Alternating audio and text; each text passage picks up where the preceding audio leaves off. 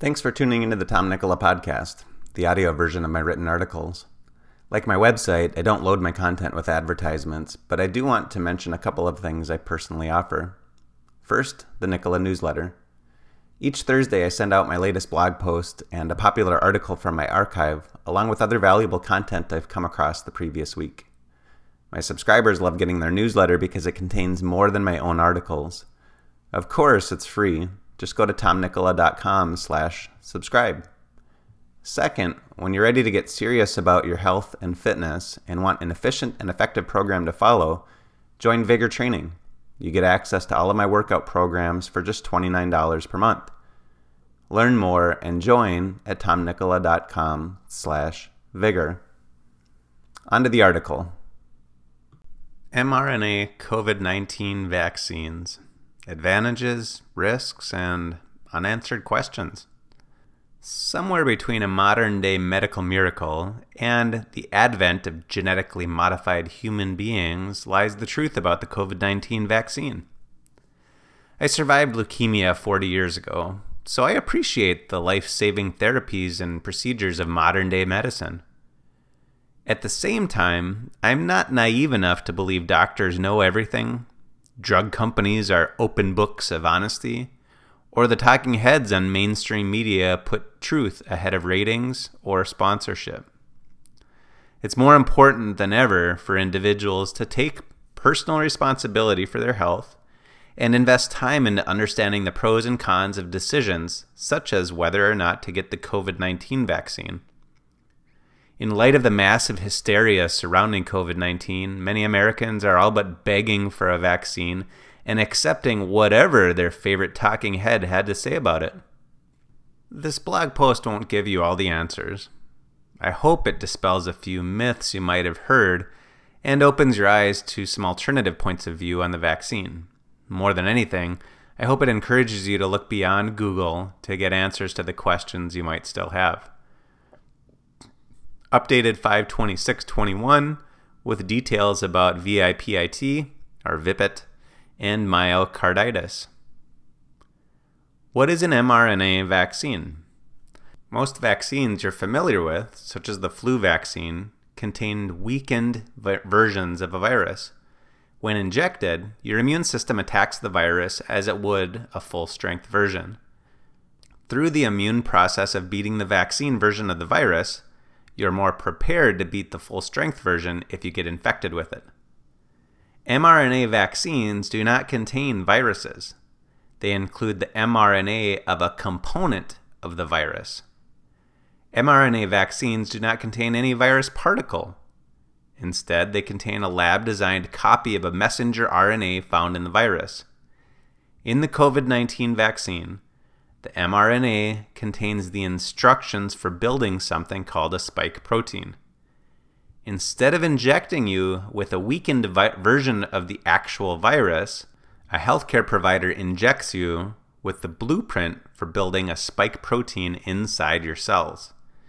Your cells contain the building blocks, so once the mRNA makes its way inside your cells, your cells do what the mRNA instructs you end up building the spike protein yourself, which, in my opinion, is a little weird, but I'll reserve my beliefs for the end. Once you create the spike proteins, they appear on your cell's surface. Your immune system recognizes them as antigens or foreign material. It launches an attack on the antigens, which causes you to create antibodies. In theory, once you've developed the antibodies for those spike proteins, you should have a certain level of immunity from the actual virus. If you were to get infected, your immune system would attack the virus by attacking the spike proteins. mRNA degrades quickly, so, in theory, the mRNA disappears from your cells within a couple of days. It does not remain in your cells indefinitely. To be clear, this is unlike any other vaccine approved for use in humans. Though mRNA vaccines have been in the works since the early 1990s, animal testing failures have prevented them from being used in humans. Advantages of mRNA vaccines mRNA vaccines offer a few advantages over traditional vaccines and DNA vaccines. First, they're supposed to be safer. Because the mRNA can be synthetically manufactured in a lab, there's little chance of vaccine variants from one sample to the next. Second, they produ- they're produced faster and cheaper than traditional vaccines. With traditional vaccines, you have to grow them. That takes much longer. The virus grows in a specific environment, which can also trigger side effects in the vaccine recipient. Creating a specific, specific mRNA strand can be done quickly and easily in a lab. Third, though RNA is a component of genetics, the RNA does not alter your body's DNA. At least that's the expectation with the COVID 19 vaccine. Does that mean it's perfectly safe? No, mRNA vaccines add genetic code to your cells in a way nature would not be able to do. Therefore, it's impossible to predict all possible outcomes. However, based on what scientists know of genetics today, they believe that introducing RNA into your cells cannot cause any negative effects on your DNA. As you come across stories about the success rates of the vaccine, remember this. Clinical studies usually use healthy people. Healthy test subjects don't tell us how unhealthy subjects will respond to the vaccine. Study participants are at least 16 years old. That means there is no safety or efficacy data for children. Since children do not get severely ill from the virus, you'd have to question why a child would receive it anyway. The safety and efficacy data is based on a short timeline. We have no idea what the long term effects of mRNA vaccines in humans could be. As of early December, the news proclaimed a greater than 90% protective rate for those who received the vaccine during the clinical trials. However, that success rate is based on only 94 people out of 44,000 getting COVID 19. A small increase in COVID 19 cases as more time goes by will crush the 90% protective rate. Risks of mRNA vaccines. Though medicine offers more good than harm, the history of cutting edge therapies is filled with practices that caused massive destruction to patients. Mercury as a laxative or diuretic, cocaine for toothaches, lobotomies for mental health problems bloodletting for sore throats. One of the most appalling is corpse medicine. Quote, once upon a time, your local physician may have prescribed an elixir containing human flesh, blood, or bone. So called corpse medicine was a disturbingly common practice for hundreds of years. History Seven Unusual Ancient Medical Techniques. As disturbing as that seems, the demand for adrenochrome suggests that corpse medicine still has a twisted niche market. The COVID 19 vaccine is brand new. The scientific data supporting its safety and efficacy is extremely short. Also, the media has glorified the results from those who completed the trial. They're not asking about why those who didn't finish the study dropped out. Allergic reactions. Since vaccine trials usually include only healthy people, there's no way to know how those with medical issues may respond. Within the first couple of days of the Pfizer COVID 19 vaccine rollout in Britain, two National Health Service NHS workers reported anaphylactoid reactions. MHRA released the following statement quote, Any person with a history of significant allergic reaction to a vaccine, medicine, or food such as the previous history of anaphylactoid reaction or those who have been advised to carry an adrenaline autoinjector, should not receive the Pfizer BioNTech vaccine. Medicines and Healthcare Products Regulatory Agency, MHRA, United Kingdom. Autoimmune reactions. In some people, COVID 19 causes hyperactivation of the immune system because the vaccine triggers the immune system in much the same way as the virus, the vaccine might contribute to similar hyperactivity. As a published letter to the editor in the British Medical Journal explains, quote, severe fatal cases of COVID-19 are, are associated with immune hyperactivation and excessive cytokine release, leading to a multi-organ failure. A broad range of mechanisms with a final common pathway appear to be involved. However, it has been suggested that molecular mimicry may contribute to this problem, with antibodies to SARS CoV 2 spike glycoproteins cross reacting with structurally similar host heptapeptide protein sequences. For example, in interleukin 7 and alveolar surfactant proteins, and raising an acute autoimmune response against them. Autoinflammatory dysregulation in genetically susceptible individuals and other autoimmune mechanisms such as epitope spreading and bystander activation might also contribute to acute but also chronic autoimmunity during and after COVID 19. Could COVID 19 mRNA vaccines cause autoimmune diseases? With a small number of people who've completed trials of the vaccine, it's difficult to be certain they won't develop autoimmune reactions. Bell's palsy. As of early December, four people in the Pfizer vaccine developed Bell's palsy, a form of temporary facial paralysis. Bell's palsy occurs quickly and is often mistaken for a stroke.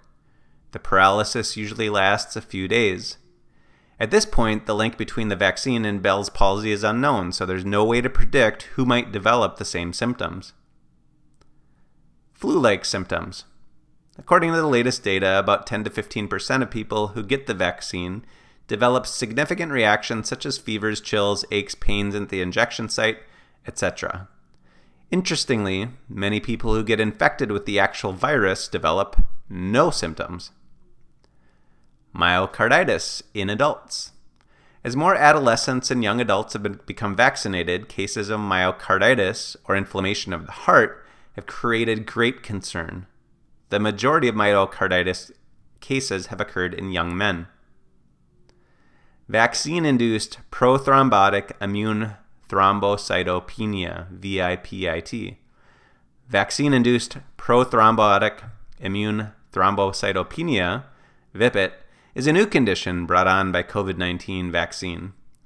It is a blood clotting disorder that seems to occur in young to middle aged women most often, though older women and some men have experienced it as well. So far, VIPIT seems to occur after getting just the Johnson & Johnson or AstraZeneca vaccines.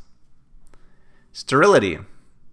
Dr. Michael Yeadon, the ex-Pfizer head of respiratory research and lung specialist Dr. Wolfgang Wodarg filed an application to stop further studies on SARS-CoV-2 vaccine on December 1st, 2020. They explained that the data is flawed because the researchers determined COVID 19 cases using PCR tests. If you got a COVID 19 test, it was probably with a PCR. PCR tests are notoriously inaccurate. They also pointed out that the vaccine may lead to antibody dependent amplification and exaggerated response to the coronavirus in those already vaccinated. Prior animal research identified this problem. Most alarmingly is their concern that the vaccine could cause sterility. The vaccine helps you build antibodies for the SARS CoV 2 spike protein. However, spike proteins also contain syncytin homologous proteins. Those proteins are also necessary for the formation of the placenta in women and other mammals. They're also found in sperm. Is it possible that the vaccine could lead to sterility? We don't know because the vaccines have not been studied long enough. Long term safety data. The point is, every time we venture into new scientific or medical practices, we open the door to experience unexpected effects. To jump on the mRNA vaccine bandwagon after only a few months of vaccine research data is available means you're taking a giant leap of faith. Remember Olean in potato chips?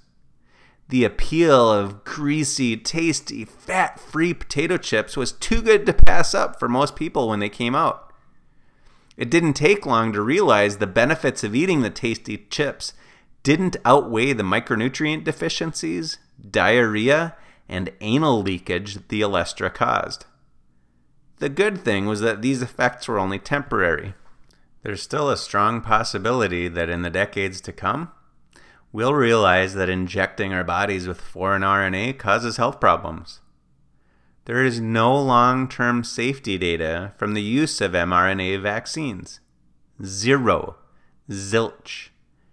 Any doctor who claims they're safe is sharing an opinion based on nothing. For older, high risk individuals who might die if they get infected by SARS CoV 2, the absence of long term safety data might be okay. On the other hand, giving the vaccine to a child who already has almost no chance of getting severely sick if infected is a careless gamble. Being vaccinated does not guarantee you cannot pass the virus along to others. To keep fear alive across America, you've probably heard mainstream media personalities tell you how asymptomatic people carry and spread the virus. Though the data doesn't support that assumption, headlines still speak of asymptomatic spreaders. If you do get vaccinated for a virus that has almost no chance of killing you, you could still be required to wear a mask so you don't spread the virus to someone else who hasn't yet received that vaccine. Weighing the benefits and risks. Those who trust mainstream media will probably believe everyone should get the COVID 19 vaccine, just like they should all get the flu shot. I don't see it that way. I shared my opinion or point of view on the flu shot in my article on the flu shot, which is also episode 101. As for the COVID 19 vaccine, the COVID 19 vaccine trials began less than a year ago. Therefore, nobody has any idea what the long term effects could be. In theory, older adults and those with pre existing conditions would benefit from the most from the vaccination, as they're the most likely to get a severe case of COVID 19 if infected. However, vaccine trial participants include healthy adults. There's very little evidence of how older adults and those with pre existing conditions could respond to it. The only logical reason to take the vaccination would be to avoid the risk of a severe case of COVID 19. Children do not have that risk. Healthy adults have minimal risk as well.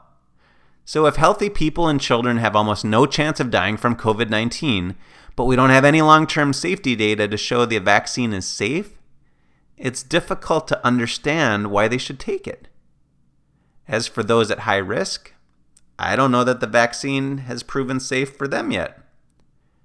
That leaves me far less enthusiastic about the COVID 19 vaccine than much of the world seems to be. In my opinion, this seems like a giant experiment on people across the globe. Hopefully, it won't cause massive harm, but it might. More concerning to me is this we now have an approved therapy that helps our cells create proteins that are not made by human cells. Who knows what else a group of mad scientists could create with that capability?